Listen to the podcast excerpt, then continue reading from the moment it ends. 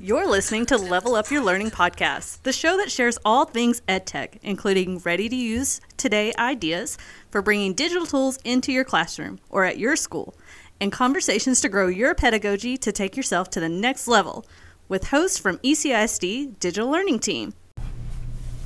Welcome to our next episode of our digital learning podcast series. Today we will be talking about technology and accessibility features.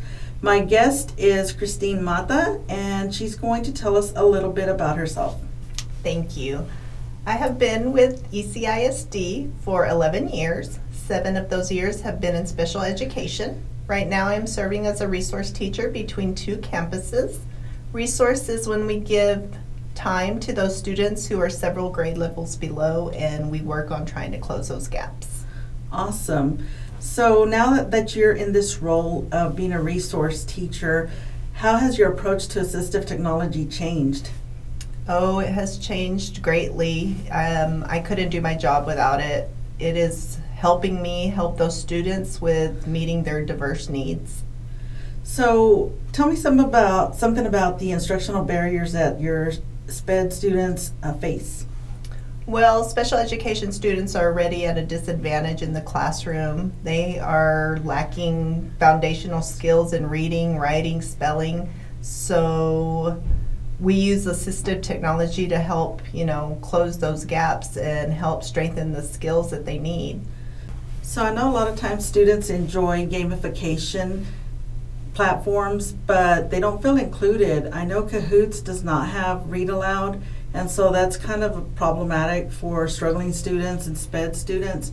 So I know I highly recommend Quizizz because it does have that option to have a read aloud. So what about Kami? Have you used Kami for text to speech? Yes, I actually love Kami because it does um, read it to them. They can they can stop it, they can pause it, they can rewind, so they can listen to it as many times as they want. Yeah, and I like that they can leave voice comments too. That helps them a lot, especially if they struggle to read and write. So Kami is an amazing tool. So what uh, other assistive technologies like platforms are you using?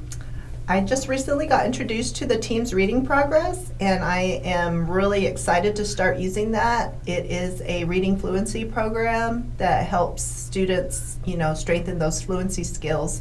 So it actually records them, and then I can view the, the progress that they're making or lack of and help them. And it also allows the students to view themselves, and the program will prompt them to say words correctly. So it's a great tool. Yeah, I'm really excited about that reading progress. I recently got to try it out with a couple of students, and they were really excited to hear themselves read. And they were like, Can I re record that? It didn't sound good. And so it gave them an opportunity to hear themselves read. I know they usually don't get that opportunity to hear themselves read. So I think team Teams reading progress is going to be a game changer. So, speaking of game changers, have you heard any buzz about AI? Oh, definitely. I have been using AI to assist me with accommodations in the classroom, also to write my individualized education plans. All I have to do is type in the disability and maybe some of the struggles the students are facing, and it gives me a whole list of options and ways to try to help them. Yes, um, I love that. I know Magic School AI has some options where you can shorten text or you can change the levels of the reading levels to better assist those students. And you can even uh, shorten the length of word problems. So AI has definitely um, got some great features that are going to assist both teachers and students. So I'm really excited to keep an eye on what all AI can do to help all of us. Well, thank you so much for sharing some of your insights on how you use assistive technology in your role as a resource teacher. I really appreciate you joining us today. Thank you for having me. Thanks for joining us on this episode of Level Up Your Learning. Make sure to visit our website for more information on topics covered today and follow us on Facebook, ECISD Digital Learning, and on Twitter at TechECISD.